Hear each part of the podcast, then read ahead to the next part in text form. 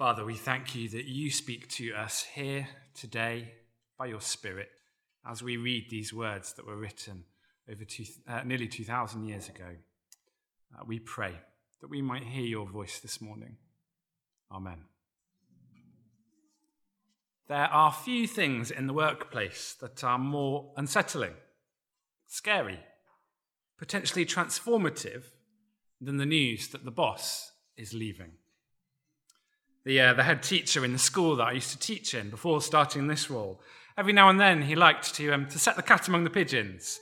He'd spend lots of his time, especially around March, April, May, having long discussions with staff about whether they were going to stay or whether they were going to leave, about who else was leaving, about how everyone was feeling about that.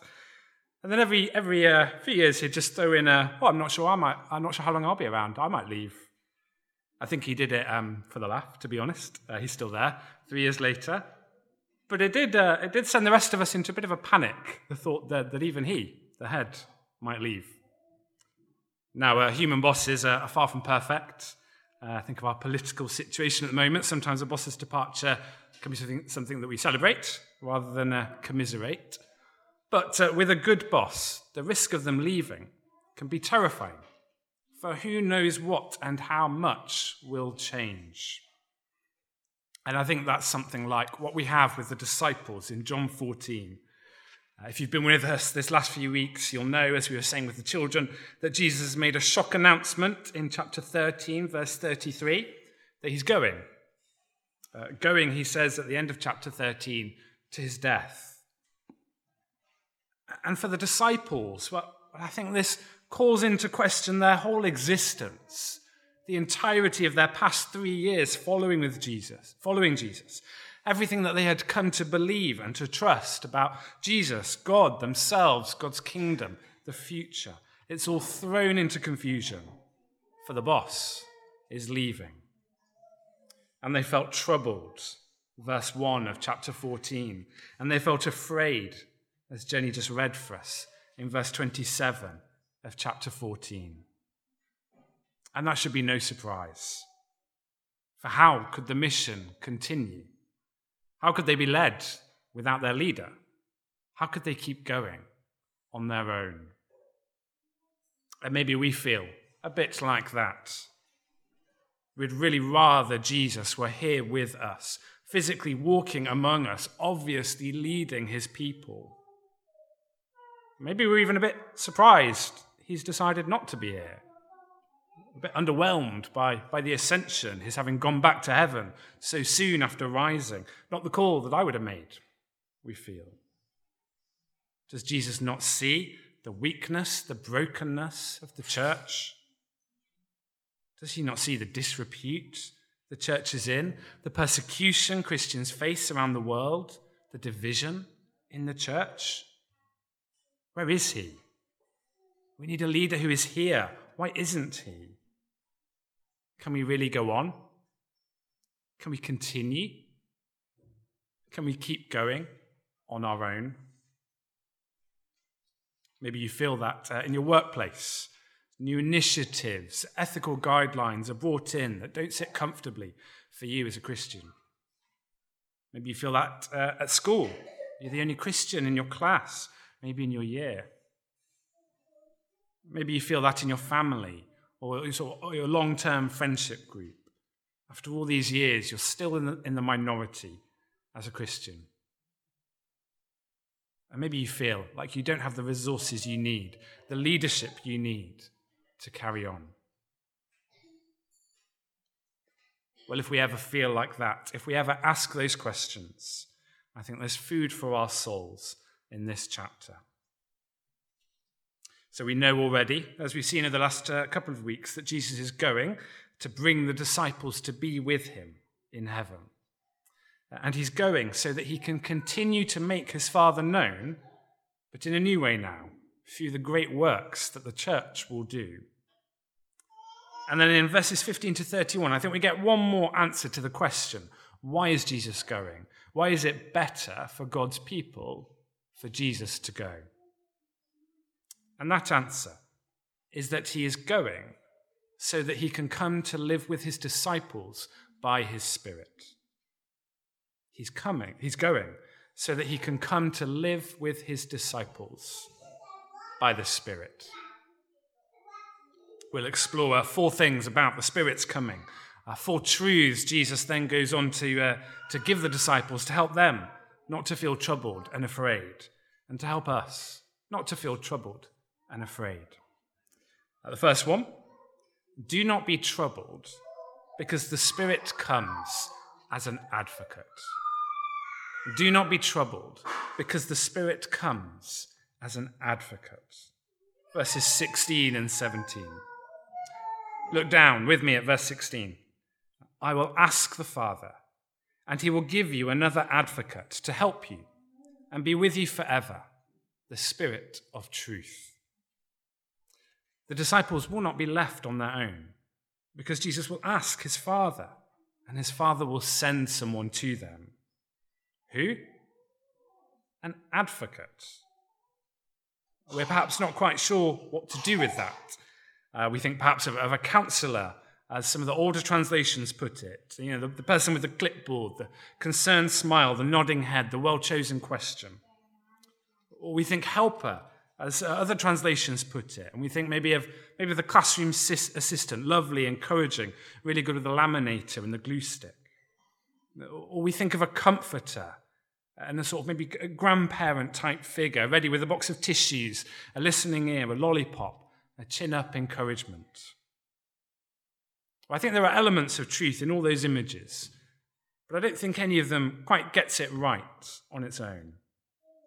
Um, the Greek word translated advocate, uh, parakletos, at its simplest means someone that you call alongside someone you call alongside you. That was most frequently used in the legal context. Uh, probably only a handful of us in this room will have had experience of being formally represented by a legal advocate. But um, think of the solicitor sent to the jail cell as, as legal aid to the defendant who has not a friend left in the world, no money, no one to call to their aid that the solicitor commissioned to put their time and their energy into exploring this person's case, turning over every stone as they seek to clear their name. The solicitor who spends hours advising, supporting the client, and then stands up in court to represent them, speaking in their place, on their behalf, showing them in their best possible light. The Spirit will come alongside these scared disciples and he will come alongside them as their advocate. Uh, and notice, um, the Father will send another advocate in verse 16. Uh, this is not the first advocate for the Father to dispatch. For the disciples, they already have an advocate who has come alongside them in Jesus.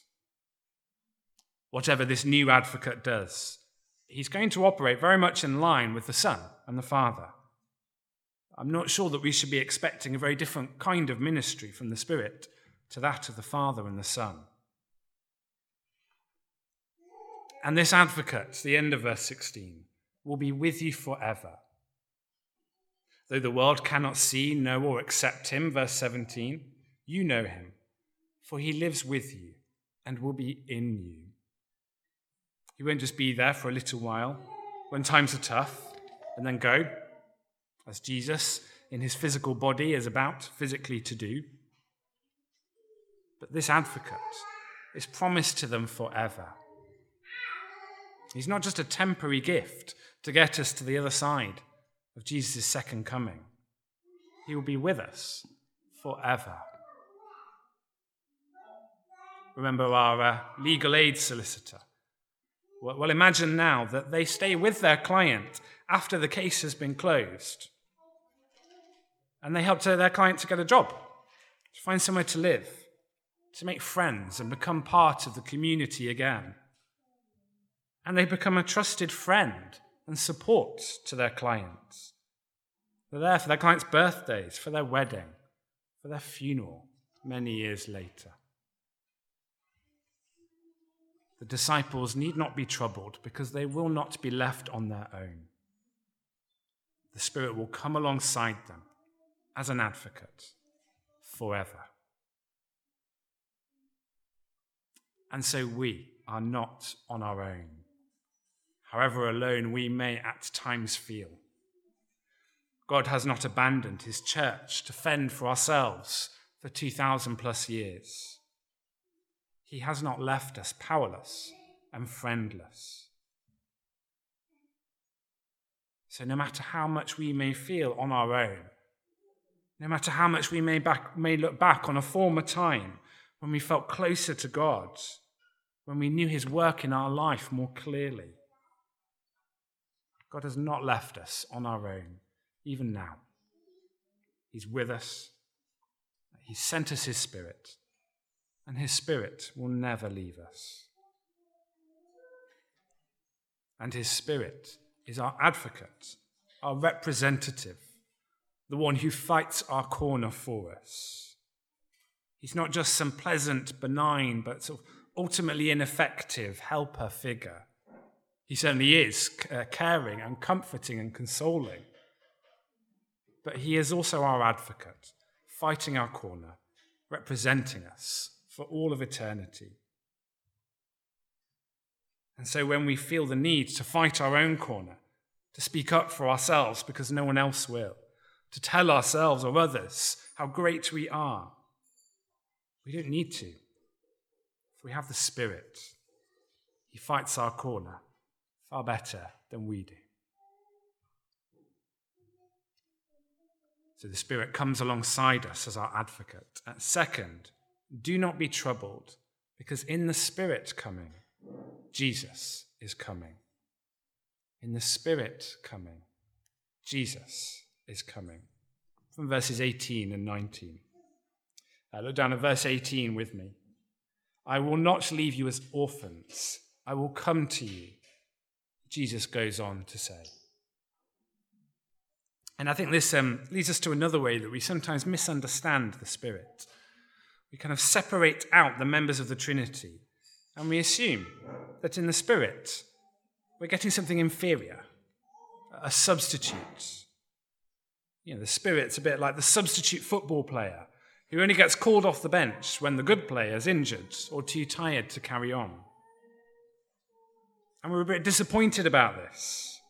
Like, who wants to see Joel Samuels returning for the Neighbours finale when you could have Kylie Minogue and Jason Donovan in it? But that is not what is going on here.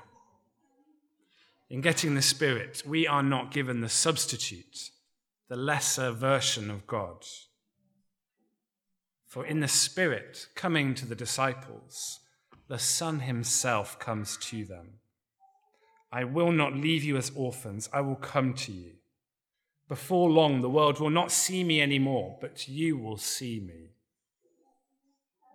Now, there is an argument that, that Jesus is jumping ahead to his return, to his second coming at this point. But most commentators, and surely the most natural reading of the passage, is that Jesus is saying that he will come to them and they will see him through the Spirit.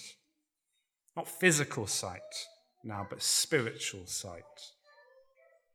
The Spirit's coming to them, will be the Son and the Father's coming to them.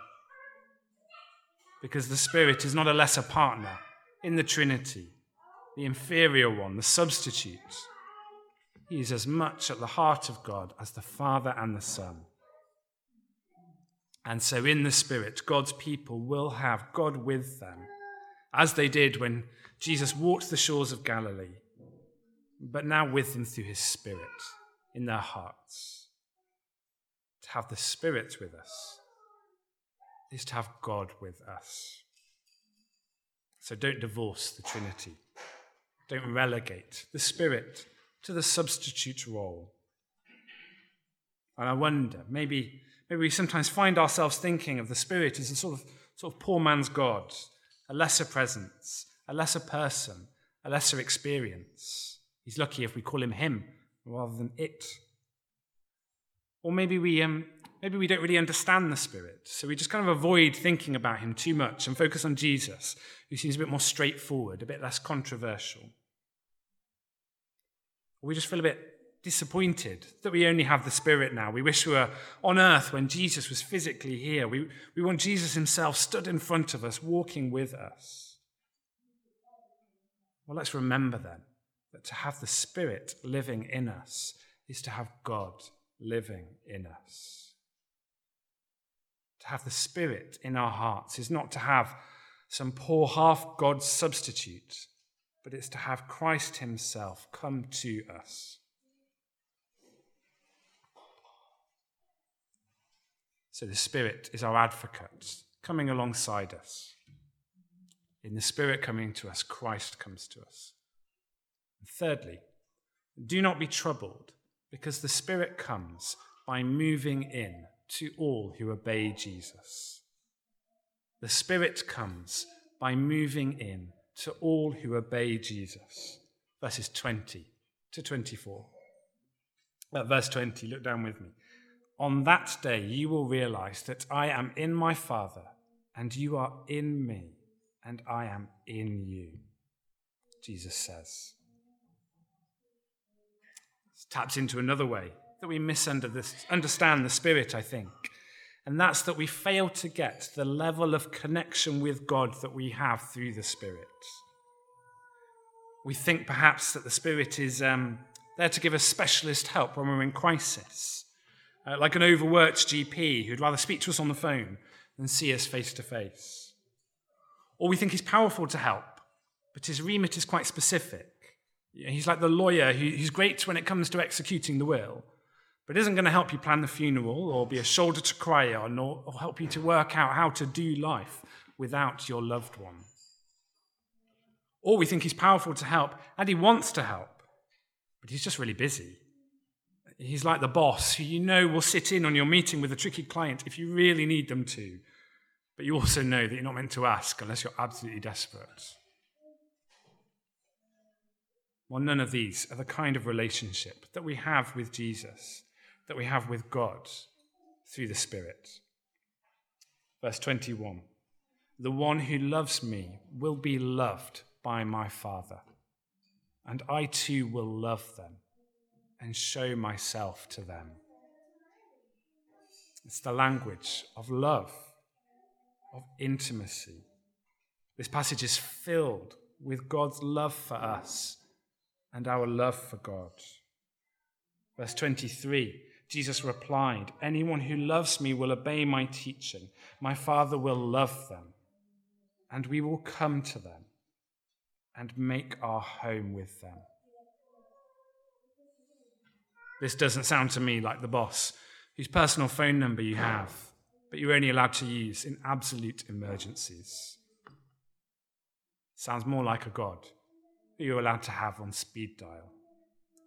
For he loves his people so much that not only did he come down and live as one, as a, live as one of them in the incarnation, but he now wants to come down and live inside each of them through his Spirit. And last week, if you were here, you might have remembered we were, we were shocked, or at least I think the disciples were shocked, uh, to learn in response to Philip's question in verse 8 that to see Jesus is to see God the Father, because Christ is in the Father, and the Father is in Christ. Well, verse 20 You are in me, and I am in you. Well, suddenly it's notched up a million gears. For not just is the Son in the Father and the Father in the Son, but we are in God and God is in us. No wonder Judas doesn't really get it in verse 22. And of course, we are not in God in quite the sense that the Son is in the Father. But nevertheless, we are in God and He is in us. He's made His home in us. What an incredible privilege. Uh, during the Jubilee last month, the uh, Duke and Duchess of Cambridge decided to make a visit to one of the many street parties going on around the country. And the one they chose to go to was the one hosted by my old church in West London. And I can tell you from the photos, the videos, the comments on social media that my former church family were pretty excited. They felt it quite the privilege to have such honoured guests come and be among them. But imagine now that William and Kate didn't just drop by for an hour or so. Imagine that they came to stay.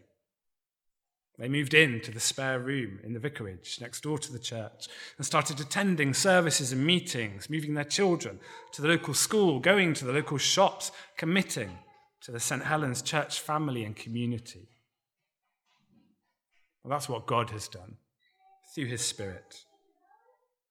He's not just paid us a visit when we're most in need, he's arrived, unpacked, and set up home, and thrown away his suitcase for he won't be needing it again. Do you realize that in the Spirit, God lives in you? That means that He's there all the time. He knows you inside and out. He sees your deepest desires and reads your darkest thoughts. Be careful of trying to compartmentalize your life. My work bit here, my family bit here, my God bit over there. It's futile. The Spirit lives in you.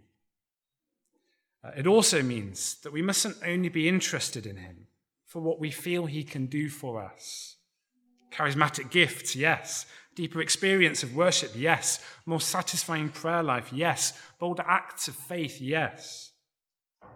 The Spirit may well give us some or all of those things. But to live with Him, well, that's put simply to do life with God. It's a bit like, um, a bit like marriage.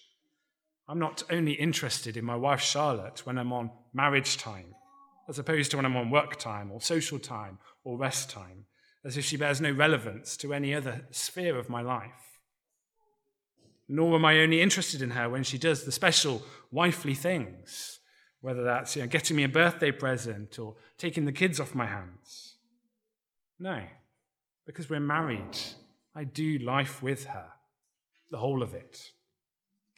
She's involved, at least to some degree, in every part of my life. And my interest in her isn't just in what she can do for me.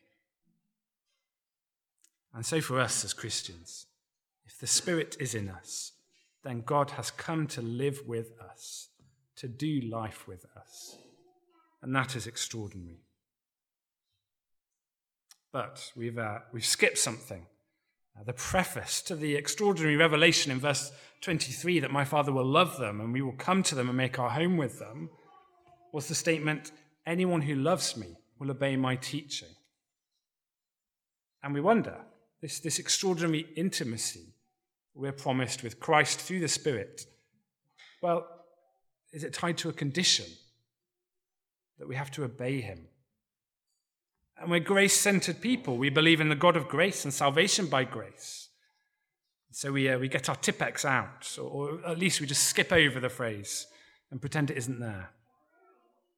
But I don't think Jesus will let us because we get something similar three times. Uh, verse 15 If you love me, keep my commands.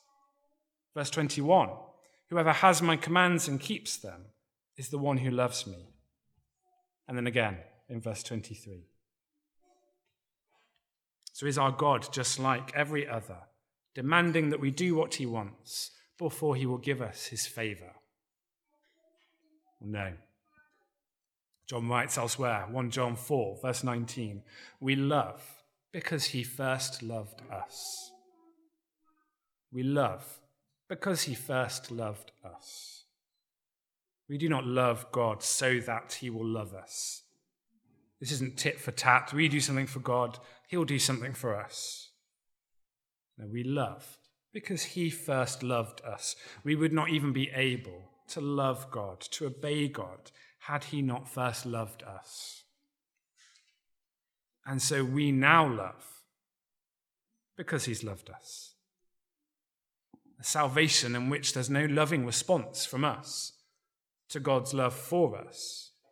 A salvation which claims to accept the free gift of grace and then carries on with life much as before.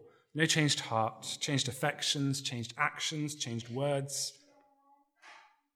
Well, is that really salvation at all? Or is that just claiming to be a Christian? The test, says Jesus, is whether we obey. Now, of course, sin still dwells in us. Perfect obedience is not what's being asked for here. But true love, well, that isn't just some ephemeral feeling, spouting the right words, believing the right things. It's action. It's a heart that's willing to have a scalpel taken to it. A heart that reads scripture and expects, looks to be changed by it. A heart that reads scripture to do as well as to know and to think. If we've known God's love, then we will love God and we will love him by obeying him.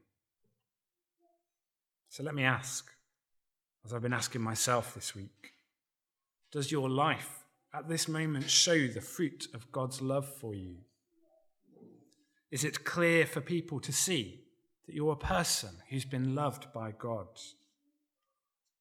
Does the ease with which you forgive other people when they've wronged you show that you're someone who's been forgiven? Does the way that you use your body reveal that your body is not your own, but that it's been bought by, at a price? Does the mercy and kindness you show to all people, especially though, to those who deserve it least, show that you have been loved though you were unworthy? The disciples need not be troubled, for the Spirit will come alongside them as an advocate Spirit's coming as Christ's coming, and he will move in to all who obey Jesus. Finally, do not be troubled, because Jesus going and the Spirit coming is a good thing. Jesus going and the Spirit coming is a good thing. Verses 25 to 31. Uh, with the beginning of verse 25, uh, all this I have spoken while still with you. We're reminded once more that Jesus is going and the final verses of this chapter uh, assure us not only that he is going, but that his going is a good thing. Verse 28 uh, If you loved me, you would be glad that I am going to the Father. I mean, it may feel quite obvious why it's good for Jesus that he's going. Uh, his work is complete. He gets to go back to his Father and enjoy the glory he's enjoyed with his Father since uh, before creation. John 17, verse 5. But it is also good for us that he's going. Because it means that we will get to go too. And because it means that we will get the Spirit. And I wonder whether we sometimes fail to imagine what Christian life would be like now without the Spirit. We maybe don't realize what we have. And it would be incredible to have Jesus physically standing here in this room. But remember, one of the most extraordinary things about Jesus taking on humanity was that he became human, and that meant he limited himself. He limited himself to the conditions of being human. He could be in one place at one time with one group of people. And like any other human, he needed to set aside time to sleep, to stop, to eat, to rest, to relax. And that was okay at the time when he came, as the truth remains still largely in a not yet dispersed Jewish people around Jerusalem and Galilee, where he could, on foot, travel from town to town and meet hundreds of people. But what would he do now if we didn't have the Spirit? And if Jesus was still physically present on earth, where would he go? Where would he base himself? How would he get around all of the Christians? Did he spend the whole of his life on a plane, traveling from church to church around the globe?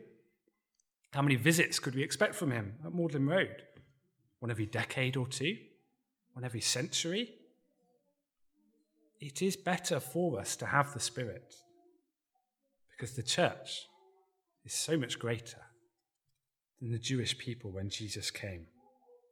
And the Spirit means that Christ can simultaneously be present in and with every Christian, in every church, in every place, all at the same time. And we need not fear that to not have Jesus walking among us means a level of distance that is inadequate.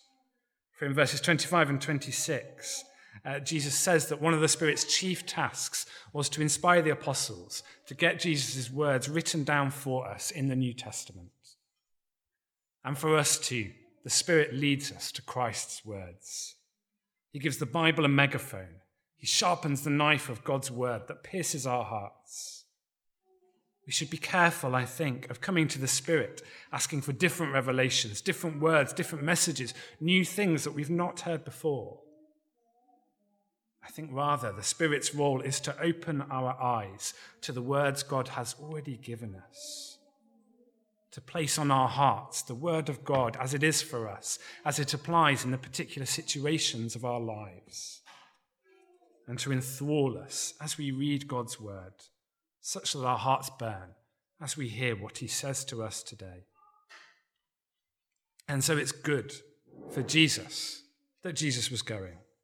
And it's good for us that Jesus went. And there's no reason to fear that this was a sign that God's plans had failed.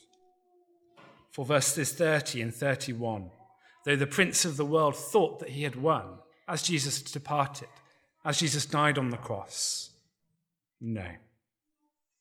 God was still in charge. Jesus' departure, the Spirit's coming, was all a part of God's plan, just another step in the Son doing exactly what his Father had commanded him. And so we finish the chapter where we began.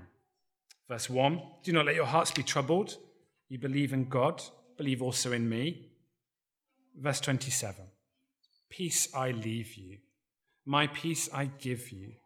I do not give to you as the world gives. So do not let your hearts be troubled, and do not be afraid a few moments for reflection, and I'll lead us in a prayer.